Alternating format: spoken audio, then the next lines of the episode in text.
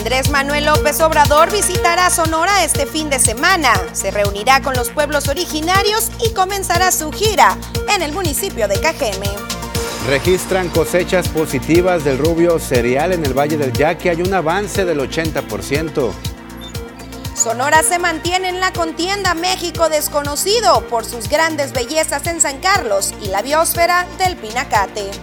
Detecta el sindicato de operadores del transporte a choferes piratas conducen las unidades bajo el uso de las drogas. Construirá el gobierno del estado de Sonora una base operativa foránea de la PES y un centro de mando regional C5I en Guaymas y en Palme. Esto y mucho más en la segunda edición de las noticias. ¿Qué tal? Muy buenas tardes. ¿Cómo le va, público auditorio de las noticias TVP? Los saluda con gusto su amigo y servidor Joel Gutiérrez. Saludo con gusto, como todos los días, a mi amiga compañera Susana Arana. Buenas tardes. ¿Qué tal? Muy buenas tardes, Joel Gutiérrez. Bienvenidos a todos ustedes. Gracias por acompañarnos un día más, casi casi cerrando semana y tenemos que hacerlo, por supuesto, con broche de oro, bien informados acerca del acontecer local, estatal, nacional e internacional. Aquí en esta hora o 30, una hora 30 minutos vas a tener todos estos detalles. Recuerda que más adelante el ponle 10, pone el dedo, así que comienza a mandar todos tus mensajes. Efectivamente, mucha información para todos ustedes. Es importante, como todos los días, que se comunique al 6442042120. Estamos a su entera disposición para que nos haga llegar quejas, dudas, sugerencias, comentarios, lo que usted desee. Hay que ponerle el dedo a las autoridades que no cumplan con su trabajo, pero también ponerle un 10 a las que sí estén haciendo su labor. Un poquito más adelante también la sección de deportes y claro el pronóstico del tiempo con Diana Zambrano. Pero mientras tanto es momento de abordar ya la información que se ha originado durante las últimas horas y una nueva manifestación por parte de los padres de familia de la Escuela Primaria Ejército Nacional Mexicano ubicada en la colonia Valle Dorado. Eh, pues se manifestaron y cerraron las puertas del plantel. Esto ante la falta de atención de la Secretaría de Educación y Cultura por los constantes robos. Padres de familia indicaron que tras el robo del cableado en el plantel, los menores se mantienen sin clases y eh, pues sin aire acondicionado. En algunas ocasiones tienen que tomar sus actividades escolares bajo los árboles en el área de los patios. Al estar ya presentes las altas temperaturas, los padres de familia exigieron una pronta solución al respecto, pero esta petición no ha tenido respuesta por parte de las autoridades. La escuela no se va abrir. Ya se tomó y no se va a abrir. Estamos por falta de cableado en toda la escuela y en unos cuantos aires. Estamos así desde que entró la pandemia, robaron en toda la escuela y no hay respuesta por parte de la SEC, comentó una de las manifestantes. Los menores que integran 18 salones conformados por al menos 30 estudiantes cada uno ya están presentando algunos males en la salud, como algunos problemas diarreicos y también eh, algunos pequeñines que han estado arrojando sangre por su nariz se mencionó por parte de los padres de familia y pues no esperarán a que la problemática se agrave por la falta de atención de las autoridades. Qué grave este panorama que se está presentando en diferentes colonias de Ciudad Obregón, que la Secretaría de Educación y Cultura no atienda esto a la brevedad, pero sobre todo los rondines policíacos, las patrullas, ¿dónde están? Pues ya sabemos que no hay tantas, ¿verdad? Pero deberían de salvaguardar la integridad de los planteles educativos. Vamos a cambiar de tema y es que están detectando ahora a choferes piratas que no están capacitados para atender a la ciudadanía. Andan drogados y maltratan a los abuelitos. Aquí la información. Alertan a la población de Ciudad Obregón por la presencia en los camiones urbanos de choferes piratas, los cuales no están capacitados para atender al usuario e incluso se han reportado que andan bajo los efectos de las drogas y han maltratado a las personas de la tercera edad, afirmó Luis Alfonso Acosta Cárdenas, secretario general del Sindicato de los Operadores del Transporte en Cajeme. Son groseros los los choferes que traen estas, estas unidades piratas y que se pelean el pasaje, pues entonces ese tipo de situaciones pues no debería de ser. Ya se tenía regulado por medio de empresas y creo yo que debería de prevalecer eso. Acosta Cárdenas, también titular de la CTM, señaló como urgente que la Dirección del Transporte Estatal haga su trabajo, pues ponen en riesgo la vida de los usuarios, además de pasar calor en los camiones por no traer aire acondicionado. La ciudadanía tiene que lidiar con el genio de más de 60 choferes que ya fueron detectados. se pasan los saltos eh, andan a altas velocidades precisamente ganándose el pasaje y ganándole a otras líneas. Entonces, por eso no vemos el sentido nosotros de que se vayan metiendo unidades nuevas, pues sí, pero bajo la informalidad creo yo que no es, no es lo adecuado. Pues ahí está este panorama que no es tan nuevo. Recordemos cómo en un tiempo hubo un exceso y un constante reporte por parte de los usuarios por este tipo de hechos donde se detectaban algunos operadores bajo el influjo del alcohol, de eh, las drogas, jugando carreras en plena ciudad, en pleno centro, peleándose el pasaje. Se suponía que esas problemáticas habían quedado en el pasado tras la reorganización. Sin embargo, ya estamos viendo que poco a poco están regresando y por supuesto esto, la delegación del transporte tiene que hacer algo de manera inmediata al respecto. Este tema seguramente es uno de los que debería de abordar o poner sobre la mesa Andrés Manuel López Obrador durante su visita. Esto, aunque también hemos de decirlo, hay otro tipo de temas de suma importancia, los cuales estará abordando durante este fin de semana. Y es que mañana viernes, en punto de las 7 de la mañana, comenzará su gira el presidente de la República aquí en Ciudad Obregón. Durante tres días el mandatario nacional va a sostener diversos eventos en los que va a abordar, ya lo decíamos, el tema principalmente de la seguridad, pero también se va a estar reuniendo con los pueblos originarios indígenas. Será hoy jueves por la tarde cuando arribe a esta ciudad para mañana viernes comenzar con su tradicional rueda de prensa o la mañanera en las instalaciones del 60 Batallón de Infantería y después va a partir a Álamos a la zona Guarijía. Además, según su agenda, se e incluye que va a concluir hasta el día domingo en este estado y se va a reunir también con indígenas mayos y yaquis y también con integrantes de la etnia seri. Su programa también marca una reunión con los presidentes municipales de la Sierra, con quienes se comprometió a dar seguimiento a las peticiones que realizaron durante la última visita que sostuvo el mandatario nacional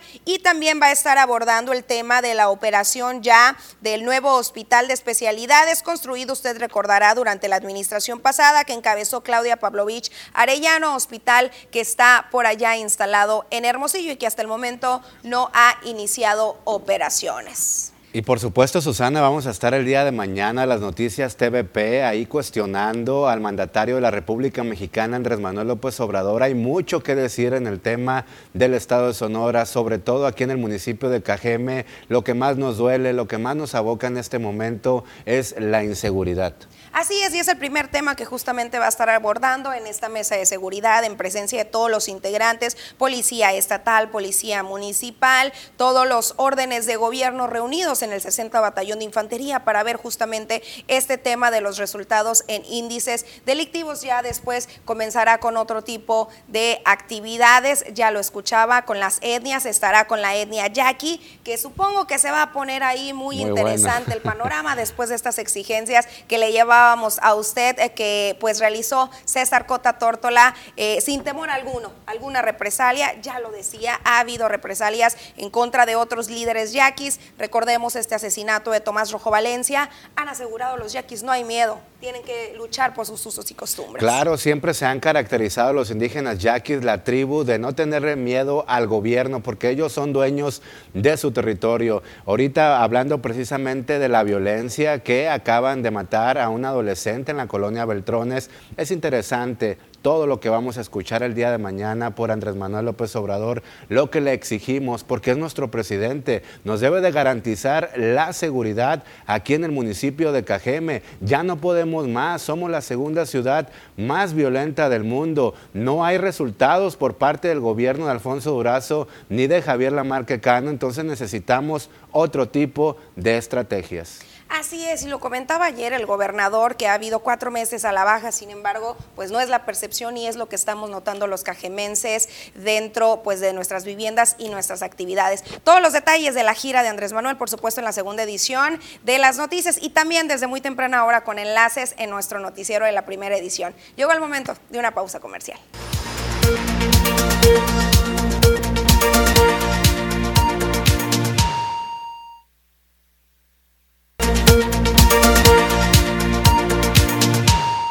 Seguimos con más información, el momento de conocer los detalles del clima, cómo va a estar el calor en las próximas horas. Diana Zambrano nos tiene los detalles.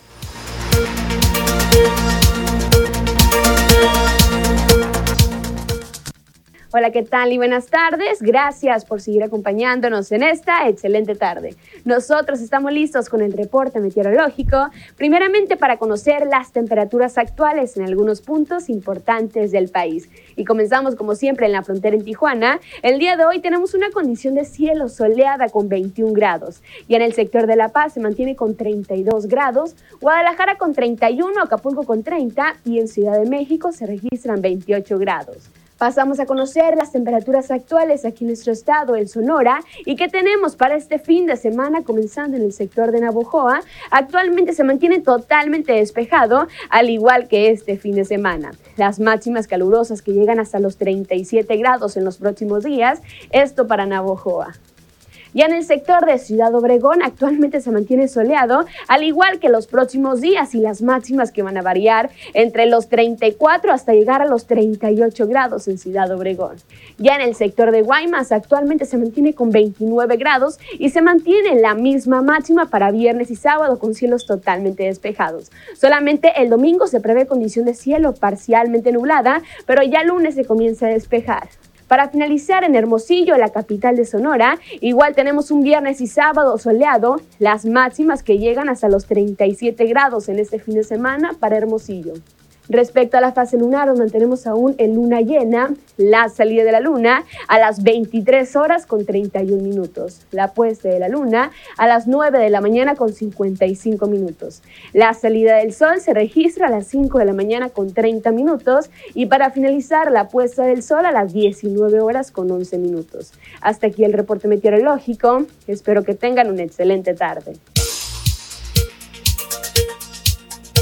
Continuamos con más información. Esta mañana, pues es jueves, es la tradicional, pues diálogo con Cajeme del alcalde Javier Lamarque Cano. Dio a conocer bastantes temas, sobre todo, ¿verdad? La visita también del mandatario de la República Mexicana en la rehabilitación del zoológico ubicado en el Parque Infantil Ostimuri. Trabajará el Ayuntamiento de Cajeme tras lograrse un acuerdo oficial con sus concesionarios, destacó el alcalde. Javier Lamarque Cano explicó que fue hace apenas unos cuantos días cuando se logró un acuerdo final con un convenio que permitirá el uso a la comuna. Añadió que aunque este concesionario había iniciado un proceso de solicitud para que se le prolongara el tiempo de concesión, ya declinó. Finalmente firmamos un convenio donde se ha por concluido totalmente esa concesión y ya eh, de nuevo eh, se recupera para el ayuntamiento y en este caso en particular para el parque infantil de modo que a la hora que desarrollemos el proyecto que tenemos contemplado, pues ya eh, podemos integrar esta importante área del ayuntamiento, del parque infantil eh, y eh, poder trabajar en la rehabilitación y el mejoramiento de ese lugar tan importante para el esparcimiento familiar. la idea es en conjunto mejorar, rehabilitar o crear los espacios adentro del parque infantil, culturales, científicos, eh, recreativos, eh, de juegos mecánicos, de encuentro familiar, de actividades artísticas, en fin, de hacerlo un complejo muy atractivo para las familias y en particular para los niños y los jóvenes. Bueno, la situación así se encuentra, disculpen público. También dio a conocer otros temas el alcalde de Cajeme respecto a esta situación estatal primeramente y es que tenemos muy muy buenas noticias porque como finalista de dos categorías de la cuarta edición de los premios Lo Mejor de México con los cuales se busca premiar y reconocer los mejores destinos y experiencias de turismo en nuestro país se mantiene nuestro bellísimo estado de Sonora, destacó Célida López Cárdenas. La secretaria de Turismo mencionó que estos premios están a cargo de México Desconocido, una asociación que por más de 40 años se ha dedicado a divulgar la belleza de México y promover sus tradiciones y maravillas naturales, culturales y también las gastronómicas. Las nominaciones en las que participa Sonora son en la mejor experiencia de etnoturismo en el país, cuyo trasfondo es la reserva de la biosfera El Pinacate, así como también en la categoría la mejor experiencia de destino de playa, en la cual está participando San Carlos Nuevo Guaymas. Para votar, el usuario solamente se tiene que registrar en la página anótelo para apoyar estas dos áreas bellísimas del estado, www.lomejormexico.com. Les estamos copiando el enlace para que invitemos a todos y cada uno de ustedes a ayudarnos con su voto y poder recibir, obviamente, este reconocimiento y esta eh, nominación dentro de otras categorías que está lanzando la plataforma México Desconocido como los mejores lugares, las mejores experiencias turísticas. Ya el hecho de ser considerados como finalistas, eh, obviamente es un gran honor. Ahí está para aquellos que comentan que solamente tenemos cosas malas, tenemos muchísimas bellezas y sin duda alguna San Carlos es una de ellas. No tengo el gusto de conocer todavía el Pinacate, pero esas fotografías que circulan en redes sociales están bellísimas. Hay que apoyar y hay que poner en alto a nuestro estado. Pasamos una pequeñísima pausa comercial.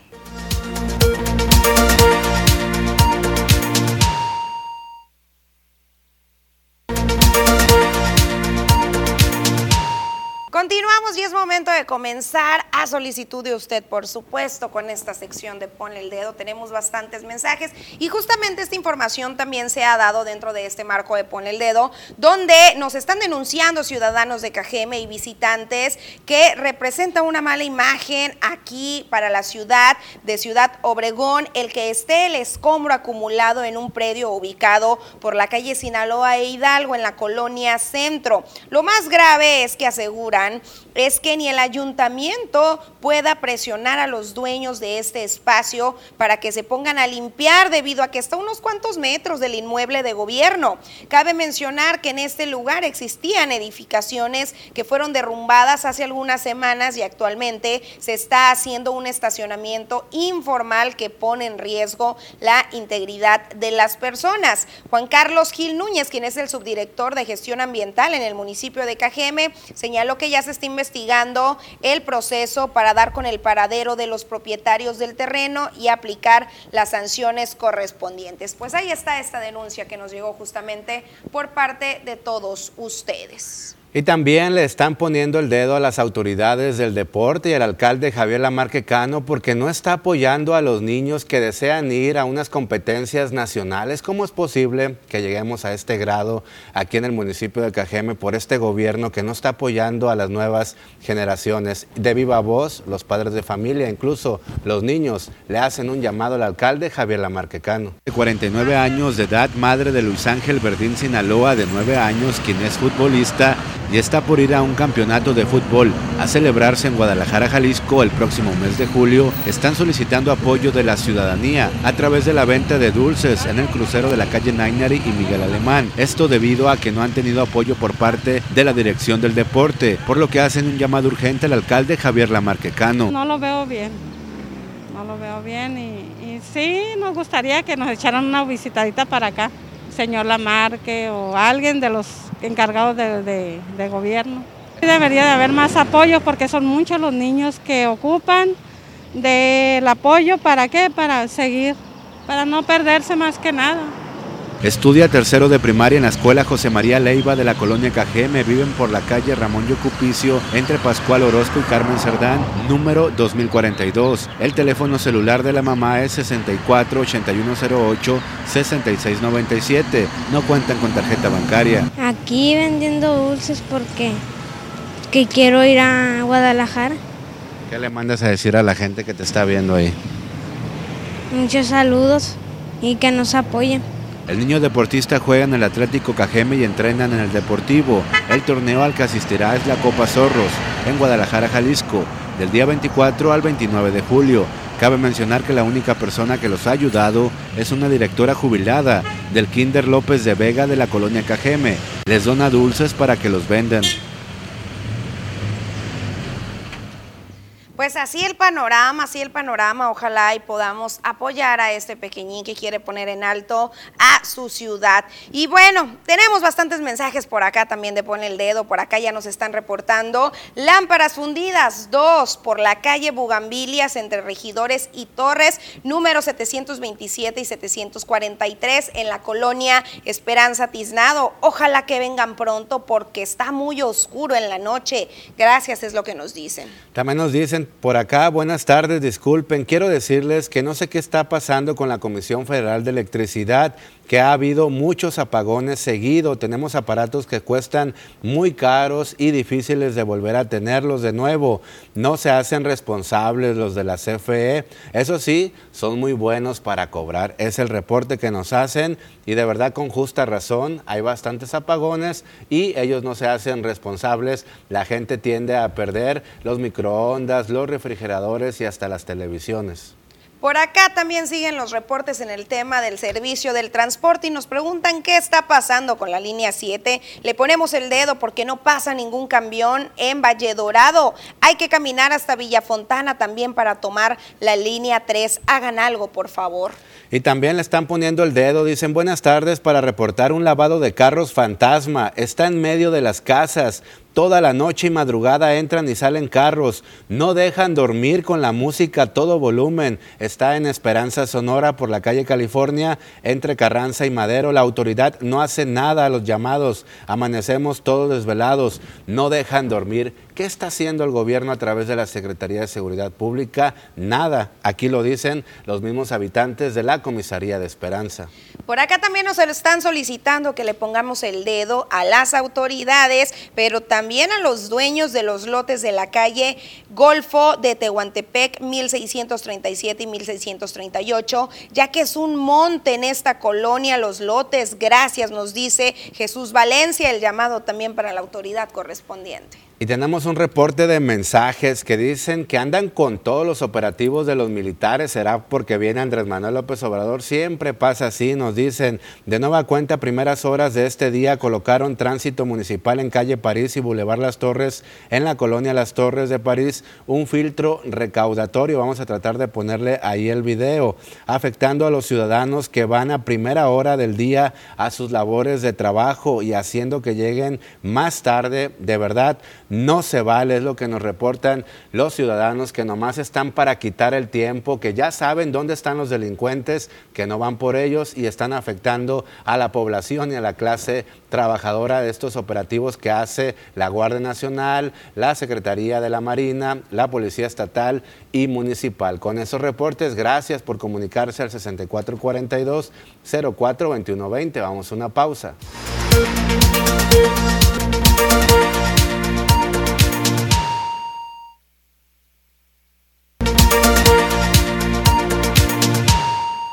Seguimos con más información. El tema de la violencia que prevalece en el municipio de Cajeme, con los seis asesinatos que se registraron el día miércoles y el asesinato de un adolescente hace unos momentos en la colonia Beltrones, aumenta a 42 el número de homicidios durante el mes de mayo del presente año, superando las cifras sangrientas de febrero, marzo y abril de este 2022. En estadísticas periodísticas indican que en el mes de febrero se registraron un total de 36 asesinatos en Ciudad Obregón y comunidades del Valle del Yaqui. En marzo aumentaron a 40 los crímenes, mientras que abril bajó a 36 las víctimas. En el mes de enero se registraron 55 homicidios en la zona rural y urbana de este municipio. Hasta el momento las estrategias implementadas por los tres órdenes de gobierno para combatir la inseguridad no han sido suficientes Solamente la tarde del miércoles se presentó un triple homicidio en la colonia México y más balaceras en la colonia Villabonita, donde resultó una persona lesionada, lesionada, lugar donde presuntamente está blindado por el gobierno. Seguimos con temas de seguridad, pero en esta ocasión abordando lo que está sucediendo por acá en los municipios de Guaymas y Empalme. Y es que con la participación del sector empresarial local, el gobierno de Sonora planea construir una base operativa para albergar a 100 elementos de la Policía Estatal de Seguridad Pública en dicha región, así como la edificación de las instalaciones del C5I. Esto lo informó el gobernador Alfonso Durazo Montaño. Expuso que la construcción de esta base va a permitir incrementar el estado de fuerza de la PES entre San Carlos, Guaymas y Empalme, además de que se contará con un arco carretero para la identificación de todos los vehículos que transiten por dicha zona. Con la cooperación del sector empresarial de Guaymas y la coordinación de la las autoridades de los tres órdenes de gobierno se planea hacer frente a los hechos de seguridad que se presenten en los dos mencionados municipios, dijo, y para ello se firmó un convenio de colaboración que establece las bases y los criterios sobre los cuales el gobierno del estado, a través de la Secretaría de Seguridad Pública y los empresarios realizarán las acciones conjuntas para la construcción de estas instalaciones y mejorar así la seguridad en la región. El acuerdo que hoy eh, se firma, eh, pues eh, asume, nos impone compromisos importantes, hay que darle seguimiento, hay que evaluarlo regularmente, de tal manera que no sea un instrumento de carácter declarativo, sino un instrumento que de veras nos obligue a una aportación y a una participación que facilite conseguir el objetivo de mejorar la seguridad aquí en la región. Lo que más valoro es que sumen su liderazgo a la causa de combatir la inseguridad. Es imprescindible aquí en Guaymas y en cualquier otro lugar contar con una participación social comprometida para ser más, eh, para optimizar los resultados del esfuerzo que hacemos en el ámbito de la seguridad pública. Y siguiendo con temas de Guaymas, cada una de las obras que conforman la modernización del puerto beneficiarán el intercambio comercial entre México y Estados Unidos, ya que el puerto sonorense ayudará a desfogar el tráfico de navíos con mercancías de otras ciudades. Además de privilegiar la actividad turística, aseveró el gobernador en reunión con representantes de las empresas ferroviarias Unión Pacific y Ferromex. El mandatario estatal expuso que parte de este proyecto contempla la modernización de todos los puertos puertos fronterizos. Y en el caso de Nogales el retiro de las vías del tren del casco urbano, con lo cual se beneficiará la movilidad de esta comunidad y agilizará el intercambio comercial al conformar el corredor ferroviario Guaymas-Nogales. Explicó que el proyecto de retirar las vías del ferrocarril de Nogales cuenta ya con un respaldo presupuestal por parte de la Federación por el orden superior a los 7 mil millones de pesos, lo cual liberará un importante espacio en el interior de este municipio. Comentó también que la modernización del puerto de Guaymas contempla el libramiento fiscal de Nogales, la ampliación del aeropuerto de Ciudad Obregón, la ampliación del punto de revisión de Querobabi, la modernización de la carretera Guaymas-Chihuahua, habilitación de patios en el muelle, construcción de un muelle, tabla estecado de contención, modernización del circuito ferroviario, accesibilidad al puerto, reubicación de oficinas, almacén para minerales, reforzamiento al muelle de cruceros e instalación de una cámara frigorífica, así como trabajos de rehabilitación del drenaje y alcantarillado de Guaymas con una inversión total de 3.297 millones de pesos. Y con esta información vamos a una pausa, no se vaya, hay más para usted.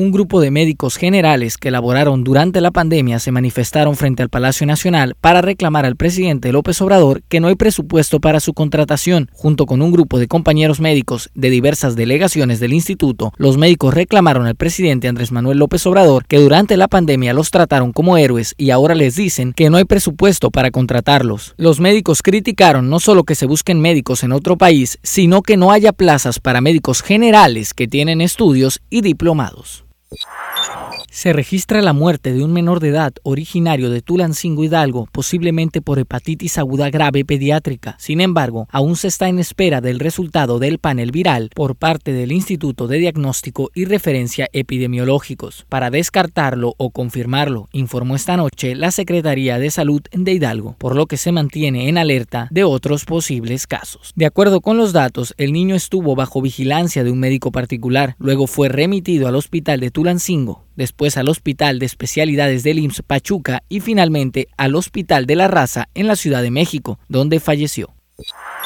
La diputada del partido Morena, María del Rocío Merlín García, presentó una iniciativa para meter en orden a los youtubers, bloggers e influencers y paguen impuestos. Siempre que sus contenidos difundidos en sus redes sociales tengan motivo de lucro. La iniciativa de la ley que reforma y adiciona al artículo 32 de la Ley Federal de Protección al Consumidor está dirigida a los youtubers, videobloggers e influencers, quienes deberían pagar impuestos para difusión en redes sociales, tales como Instagram, YouTube, Facebook, Snapchat y TikTok.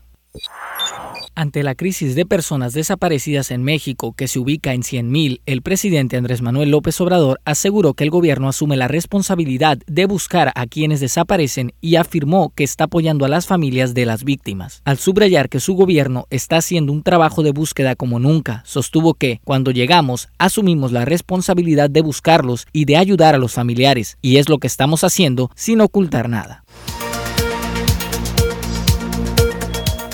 Pasamos a información estatal y comenzamos en Guaymas y es que como parte de las celebraciones del 16 aniversario del estero El Soldado como área natural protegida, se llevó a cabo un ciclo de conferencias sobre investigaciones realizadas en esta área, informó Armando Barajas Torres. El comisionado ejecutivo de la Comisión de Ecología y Desarrollo Sustentable del Estado de Sonora Cedes destacó la importancia de esta área, pues cumple con funciones de suma importancia para la vida de diversas especies animales siendo un refugio, un sitio de anidación y de crianza, un sistema natural de protección contra tormentas y marejadas, así como un lugar dedicado a la investigación, a la par de la educación y el esparcimiento. De igual forma, recordó que fue declarada como área protegida estatal el 18 de mayo del 2006, bajo la categoría de zona sujeta a conservación ecológica, pues a pesar de sus dimensiones es un sitio que alberga una alta diversidad biológica y es el límite de latitud sub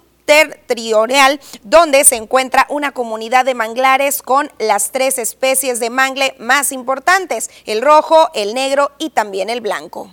Y en Hermosillo, en el Congreso del Estado, en cumplimiento a la base de la cuarta de la convocatoria pública para designar a la o el ciudadano que habrá de ocupar el cargo de auditor mayor del Instituto Superior de Auditoría y Fiscalización, el Congreso del Estado informó que se registraron 14 aspirantes. De acuerdo a la convocatoria, el registro se realizó del día 2 al 13 del presente mes y de acuerdo a la base quinta de la convocatoria en mención, las y los integrantes de la Comisión de Fiscalización llevarán a cabo en un plazo comprendido del 23 al 27 de mayo del presente año la comparecencia de las y los aspirantes para conocer sus antecedentes personales, profesionales y de modo especial el programa de trabajo elaborado y integrado, así como el conocimiento que tengan de la institución. Seguimos en Hermosillo, donde con la finalidad de supervisar, vigilar y evaluar los trámites de gobierno a través del programa Brigadas de Integridad se llevó a cabo el proceso de verificación de las oficinas de la agencia fiscal ubicadas en el centro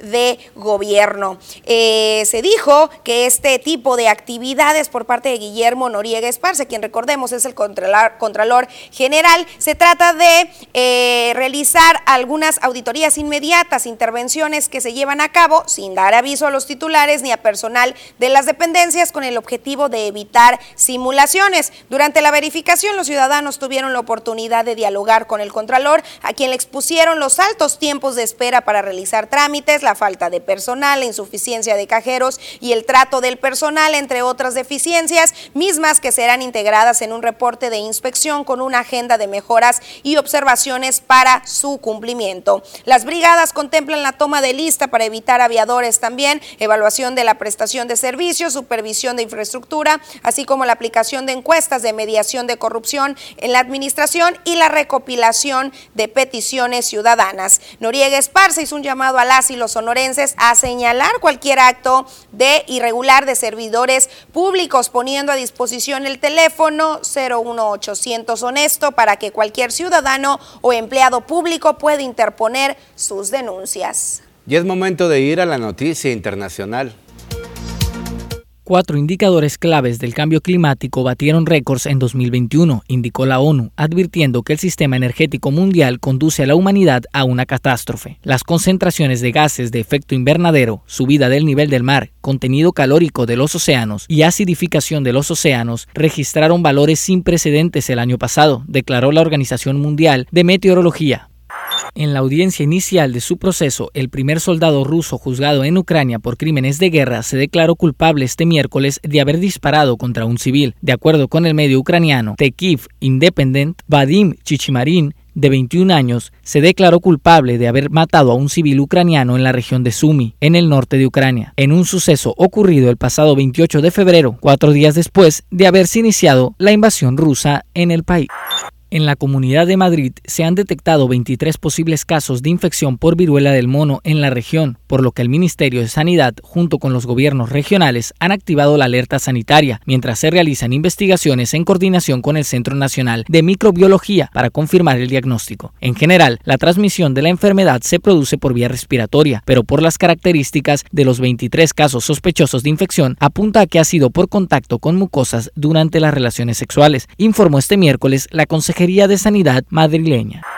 Finlandia y Suecia entregaron este miércoles su solicitud de adhesión a la OTAN al secretario general de la alianza, quien calificó este hecho como un paso histórico. La entrega fue transmitida en directo desde el portal de la OTAN a primera hora, luego de que los gobiernos de ambos países aprobaran la adhesión en días pasados.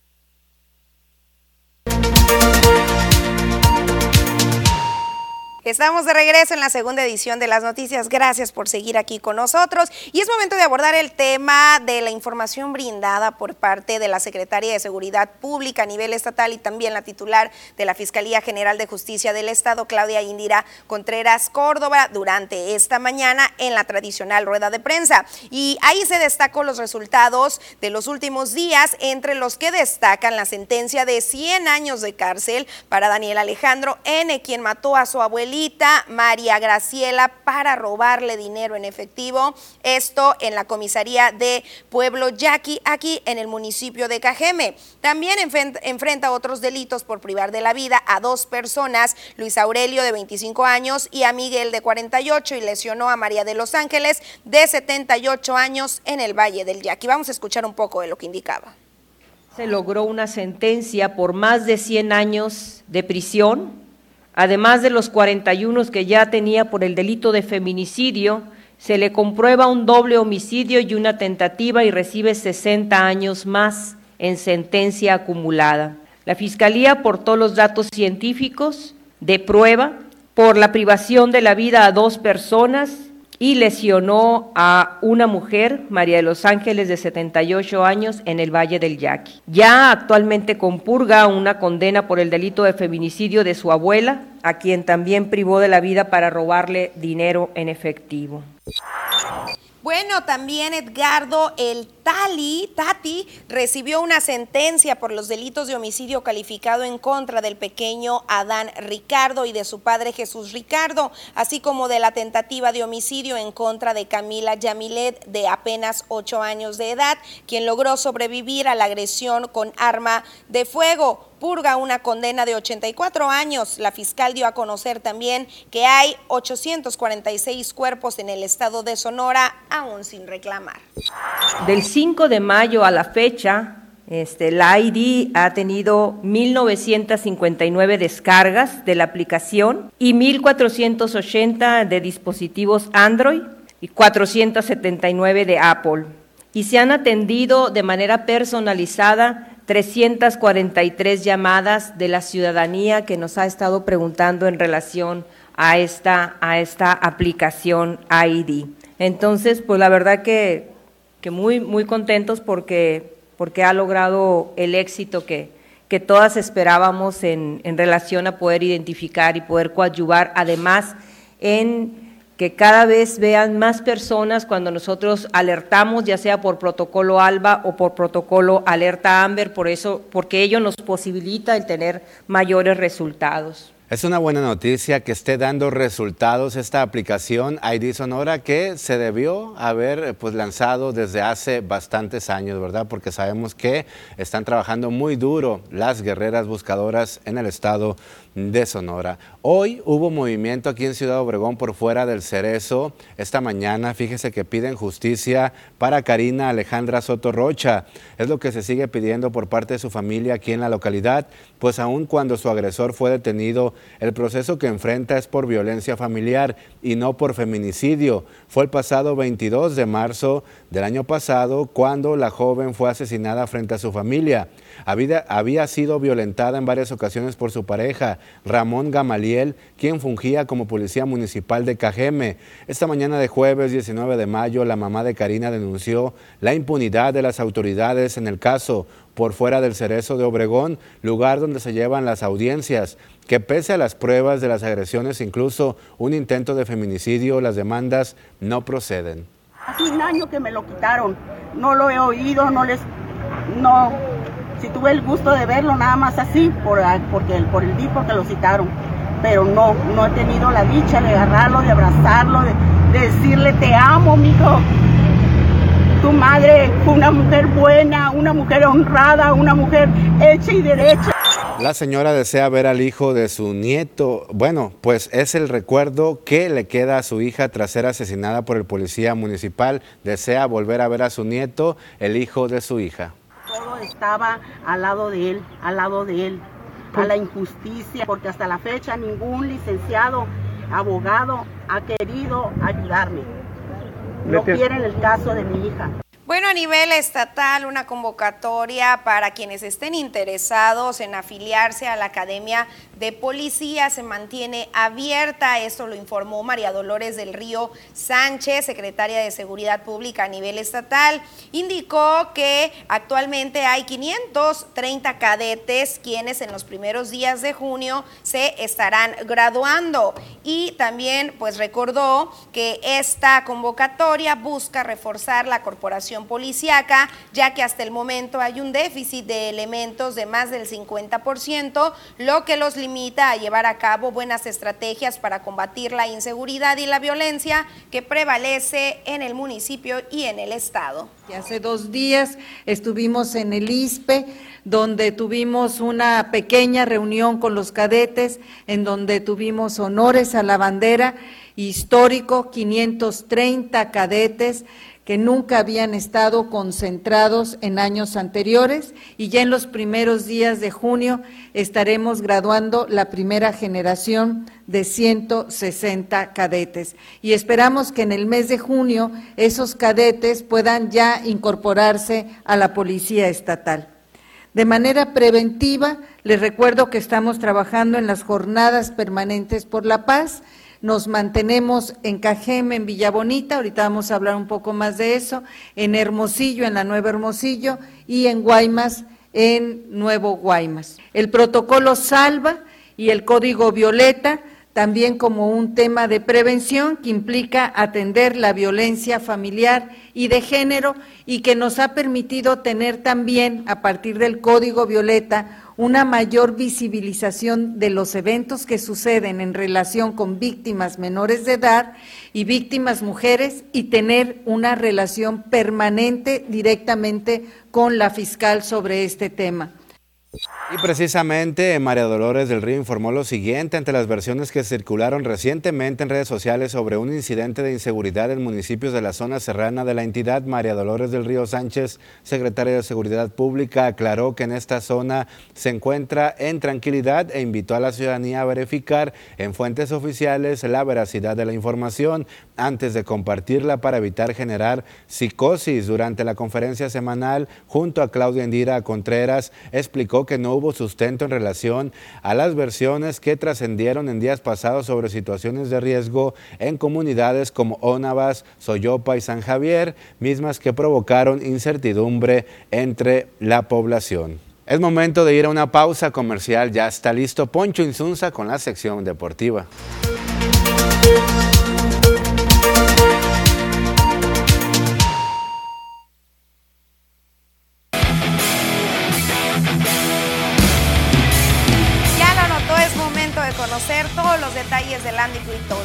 Con nuestro compañero eh, Poncho Insunza. Muy buenas tardes, amigo Poncho. ¿Qué nos tienes de información positivo para nuestra región de Sonora? Exactamente, ¿no? En la universidad eh, allá en Ciudad Juárez, la delegación de Itson consigue una presea más, una dorada, otro más en bronce en el fútbol. Bravo por los muchachos, por supuesto. El béisbol de las grandes ligas siguen sobresaliendo los peloteros aztecas. De eso y mucho más vamos a platicar. Además, Siva Copa y reacciones que hubo el día de ayer por parte de jugadores de Halcones de Ciudad Obregón. Adelante con la información, amigo. Gracias, Joel. Susana, efectivamente vamos a arrancar con información de los beisbolistas allá en las grandes ligas. Y es que Víctor Arano. Víctor Arano consigue su primer salvamento con el equipo de los Nacionales de Washington. Esto el día de ayer en la actividad del día de ayer de los peloteros aztecas. Por primera ocasión, el veracruzano consigue salvar un partido con el equipo de Nacionales frente al conjunto de los Marlins de Miami, rivales divisionales, por supuesto. Importantísimo sacar la victoria, aunque el equipo capitalino sigue de capa caída en el fondo del este de la Liga Nacional. Poco han podido hacer para salir de ahí desde que quedaron campeones en el 2019 en la Serie Mundial. Vaya que no han traído la suya el equipo de los nacionales. Por otra parte, Andrés Muñoz, el mochiteco, en tanda de 1, 2 y 3 retira la entrada frente al equipo de los Azulejos de Toronto, donde milita el mexicano Alejandro Kirk. Con este resultado, eh, Andrés Muñoz suma un hold otro más a su cuenta en esta temporada, preserva la ventaja con la que contaban en ese momento los marineros de Seattle, un partido en el cual el equipo de Seattle gana, gana el partido y entonces suman otra importante victoria para sumarla por supuesto en el standing de la división oeste de la Liga Americana donde están ahí compitiendo con los Angelinos de Los Ángeles y los Astros de Houston por otra parte. Noticias, el astro abridor del equipo de los Mets de Nueva York se lesionó Max Scherzer de 6 a 8 semanas fuera. No lo vamos a ver lanzar durante todo el mes de junio y todo el mes de julio. Así es de que se va a perder seguramente también el juego de estrellas por una lesión en el oblicuo lastimosamente estará fuera de circulación de 6 a 8 semanas. Difícilmente, como lo decíamos, se va a poder eh, enlistar en el famoso juego de estrellas que se hace a mitad de temporada durante el verano. Así es de que vamos a ver entonces cómo regresa Max Scherzer después y si puede ayudar a los Mets de Nueva York a guiarlos a la postemporada y cuánto le afecte también a este equipo de los Mets de Nueva York porque vaya que es una pieza importantísima en la rotación de lanzadores del equipo de Queens, Nueva York en la Gran Manzana. Antes de continuar con la información, el día de hoy hay juego de los Toros de Tijuana. El día de hoy, en punto de las 7.5 hora del Pacífico, va a ser a las 9.5 hora del centro de México el juego número 2 de la serie entre Zaraperos de Saltillo, Coahuila ante el conjunto campeón Toros de Tijuana. Baja California a través de la pantalla de TVP. Estará usted eh, disfrutando de los partidos del equipo campeón de la Liga Mexicana de Béisbol, la Liga Mexicana de Verano a través de la sintonía de TVP. No se pierda los partidos del equipo Bravo porque vaya que va a hacer vibrar su televisor porque tener al equipo de los Toros de Tijuana, al campeón de la Serie del Rey del año pasado, vaya que siempre es un plato fuerte para todos nuestros televidentes. Continuamos con información, vamos ahora a más información deportiva y es que la delegación de Itson consiguieron una presea de bronce en el fútbol Bardas. Vaya que fue un logro bastante bueno, iban perdiendo los muchachos cuatro goles por uno. Sin embargo, remontaron de una manera épica frente al equipo del Tec de Monterrey cuatro goles a cuatro, forzaron a los tiempos extra. Y más adelante el árbitro dijo, vamos al gol de oro muchachos, y se fueron al gol de oro y finalmente consiguieron el gol con el que les dio la victoria. Y por ende eh, subir al tercer peldaño del podio. Y se quedan entonces con la presea de bronce. Por otra parte, el equipo del Atlas de Guadalajara el día de ayer en las semifinales de la Liga MX le clavó nada más y nada menos que tres pirulos al equipo de los Tigres de la Universidad Autónoma de Nuevo León.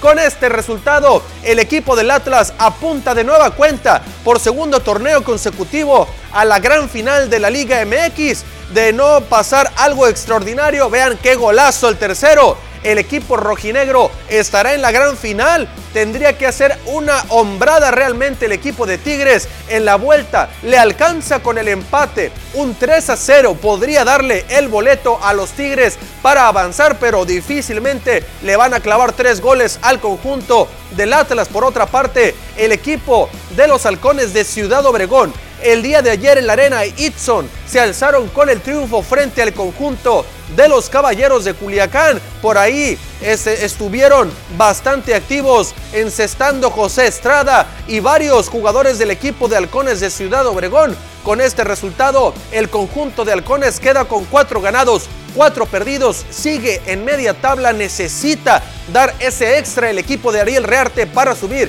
a los primeros planos del standing, pero vaya que fue una gran, gran actuación el día de ayer por parte del equipo emplumado. Van a viajar a Hermosillo a enfrentar en la Arena Sonora este fin de semana al conjunto de los Rayos de Hermosillo y el próximo martes 24 de mayo y miércoles 25 de mayo estarán recibiendo la visita de otro rival en la Arena Itson. Escuchemos las declaraciones de José, de José Estrada, destacado jugador el día de ayer del equipo de los Halcones de Ciudad Obregón.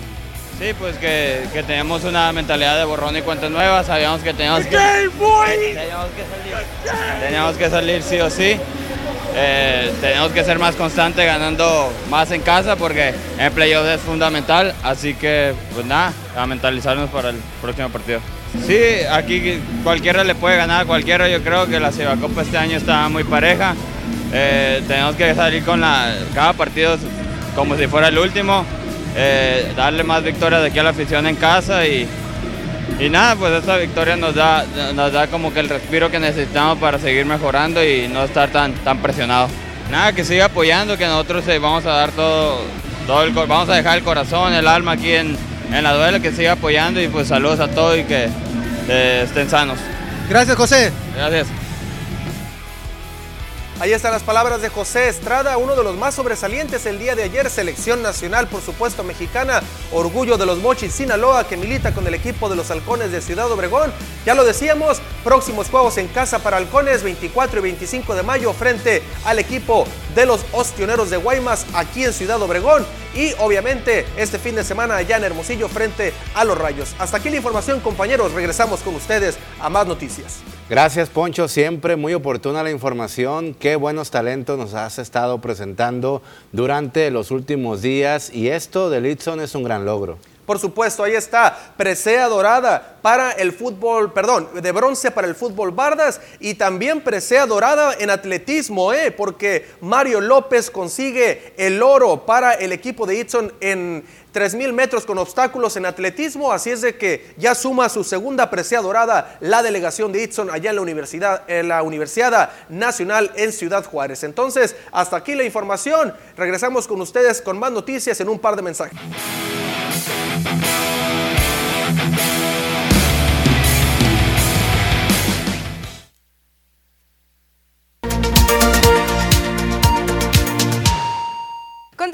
Más información y es muy importante abordar este tema de las riquezas que tiene el Valle del Yaqui, sin duda alguna una de ellas es los riquísimos cultivos que se obtienen de las hortalizas, los cuales son exportados año con año. Incrementa el número de exportaciones a nivel mundial de productos de hortalizas congeladas, pero sobre todo los principales países que consumen es Canadá y Estados Unidos, informó Benjamín Esqueras Tiazarán, presidente de la Asociación de Productores de Hortalizas del Yaqui Mayo. Ahorita los mercados están bien. Eh, el tema político también. Recientemente nos cerraron la frontera en Texas por tema político que no tiene nada que ver con nosotros, pero pues pagamos los platos rotos. Eh, y detalles de esos, ¿no? que ya estamos impuestos y son parte de, pues de, la actividad. Eh, pero los mercados están bien, la actividad está creciendo, hay necesidad, la gente pues tiene que comer. Entonces, pues hay que cuidar, hay que cuidar, es un detonante económico muy importante. Señaló que en ocasiones es difícil irse más lejos a otros continentes porque son productos perecederos. Del 80% mantienen las cosechas del trigo en el Valle del Yaqui, informó el presidente de la Unión de Crédito Agrícola del Yaqui, Luis Antonio Cruz Carrillo, indicó que hasta el momento no hay un panorama general de los rendimientos, pues mientras que en algunas zonas los números resultan positivos, en otras no tanto. Para que la actividad resulte rentable después del duro golpe que ha representado las alzas en los insumos, es necesario mantener rendimientos mayores a las 7 toneladas por hectárea, dijo, y no en todas las zonas están registrándose. Recordó que este organismo sembró alrededor de 18 mil hectáreas del cereal, pero todo el valle hay un promedio de 160 mil. Ha habido rendimientos muy buenos, aceptables. Claro, también ha habido de regulares y malos, dependiendo la zona. Eh, ha habido zonas donde no ha fallado un poco más el rendimiento, por yo creo más que nada el, el tipo de tierra y también hubo problemas también con, con, hierba, hubo herbicidas donde, donde no trabajaron como es debido y ahí hubo mermas significativas para los productores. Pues ahí está, uno se tiene una cantidad en específico, sin embargo, mientras que en algunas áreas están teniendo positivos rendimientos, en otras áreas no tanto. Vamos a esperar, por supuesto, los números finales. Lo que no cabe duda es que esta temporada de trillas es muchísimo más que esperada por diversos sectores, no solamente en el agrícola. Pero bueno, cambiamos de tema. En lo que va de este año 2022, se han presentado ya 35 incendios forestales en este estado, los cuales han devastado hasta este momento 19.619 hectáreas. Esto lo informó la Comisión Nacional CONAFOR durante el establecimiento del Comité Estatal de Manejo de Fuego. Estas cifras son superiores en comparación con el 2021, pues hasta mayo de este año se habían combatido solamente 19 siniestros forestales y se tenía una afectación de 13.282 hectáreas. Baruch Giovanni Maldonado Leal, quien es el jefe de Departamento de Restauración y Protección, y Edgardo Robles Quijada, quien es el enlace de los incendios de la CONAFOR, brindaron información relacionada con la situación de los incendios forestales en este estado y destacaron que se está por entrar en la etapa más crítica de esta temporada de incendios 2022, pues históricamente es en el mes de mayo y junio cuando se originan el mayor número de siniestros a causa de las condiciones climáticas. Hasta este momento se han presentado dos incendios de grandes dimensiones, como el suscitado en Zaguaripa, con 5.374 hectáreas dañadas, dijo, y el de Álamos con 4.750 hectáreas afectadas. Se agregó que actualmente no se encuentra activo ningún incendio forestal y que el último fue sofocado y se presentó el pasado martes en Nogales, en las llamadas curvas de Quijano, el cual fue mitigado de forma inmediata por 39 brigadistas de los diferentes órdenes de gobierno. Daniel Gámez, quien es el director de Atención a Emergencias y Desastres de la Coordinación Estatal de Protección Civil, destacó la importancia de la colaboración de los propietarios de terrenos y rancheros como primeros respondientes en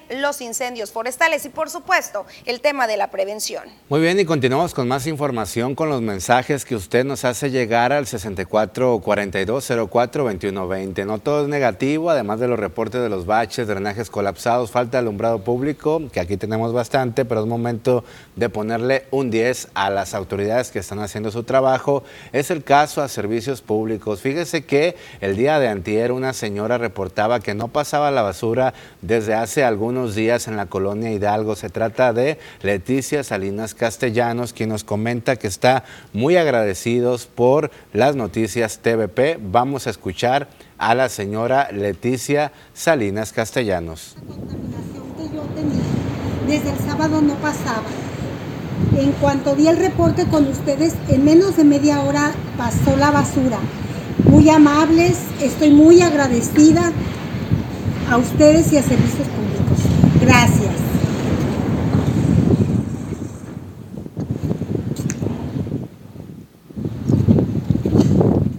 Bueno, también le ponemos un 10 a a esta joven que usted observará en su pantalla. Es una alumna de Covach Sonora, quien va a representar a la República Mexicana en la Olimpiada Iberoamericana de Biología. Esta alumna es del plantel Villa de Ceris de Hermosillo y se llama Anielín Germán Reyes. Fue la seleccionada para la delegación que va a representar a México en la quinceava Olimpiada en Lima, Perú. Esto lo anunció Rodrigo Arturo Rosas, quien es el director general del COVACH. Por supuesto que le enviamos los mejores deseos, toda la suerte y pues qué orgullo, qué orgullo que también comiencen a poner en alto al estado de Sonora y también pues a los diferentes municipios con todo el aprendizaje que han obtenido tras meses y meses de estudio. Exactamente, hay mucho talento en el municipio de Cajeme, Susana, diferentes planteles educativos, solamente hay que escarbar, hay que encontrarlos y hay que enaltecerlos y hay que mostrarlos a toda la población no todo es malo, no todo es violencia y esto es lo bonito de nuestra región. Pasamos una pequeñísima pausa comercial y regresamos de manera inmediata.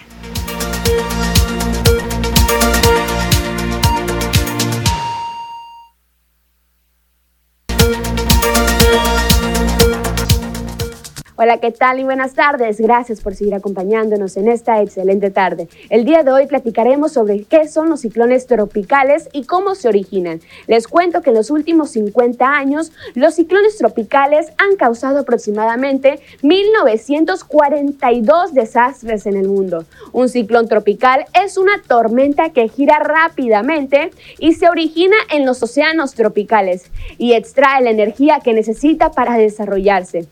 Tiene un centro de baja presión con nubes moviéndose hacia las paredes alrededor del ojo, el cual es la parte central del sistema donde no hay nubes y las condiciones climáticas son tranquilas normalmente.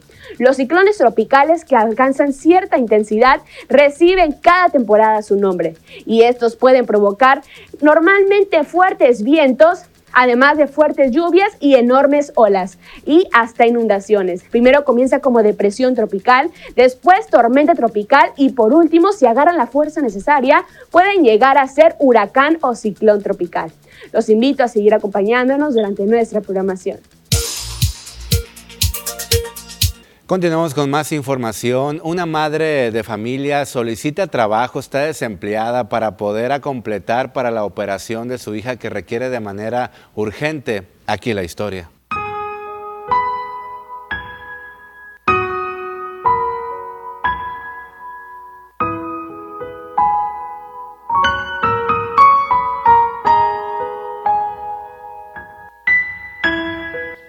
Batallado mucho con ella desde chiquita.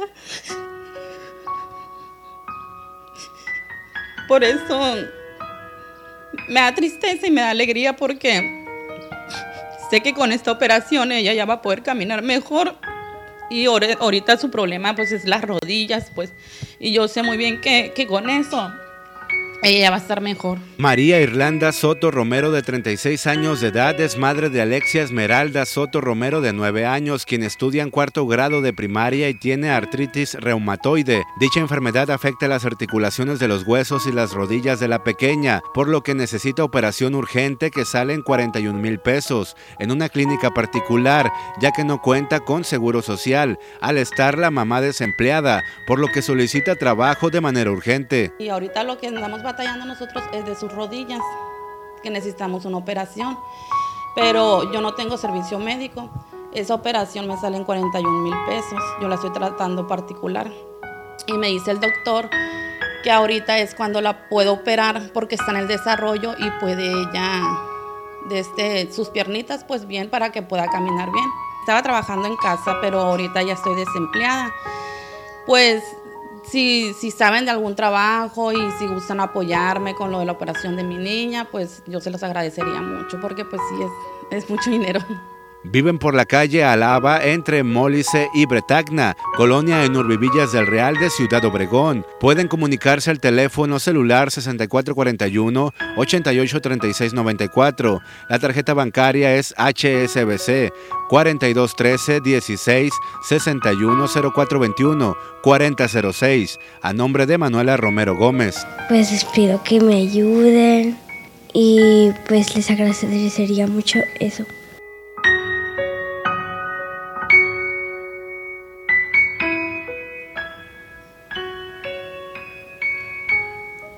Pues aquí es el momento donde todos podemos mostrar ese equipo y esa unión que nos caracteriza a todos los cajemenses, a todos los sonorenses, inclusive a todos los mexicanos, cualquier persona que nos esté observando de cualquier parte. Hay que apoyar, hay que, sacar adelante a esta pequeñita. Y también el llamado a las autoridades aquí, no sé si entra DIF, quizás tanto municipal como estatal, aquellas organizaciones, algo podemos hacer todos en conjunto. Claro que sí, yo sé que usted público va a apoyar y se va a comunicar con nosotros. Y hemos llegado al final de este espacio informativo. Agradecemos mucho su preferencia por mantenernos pues aquí con ustedes en su casa donde se encuentre. Pase usted una excelente, pero excelente tarde. Nos vemos mañana en punto de la 1.30.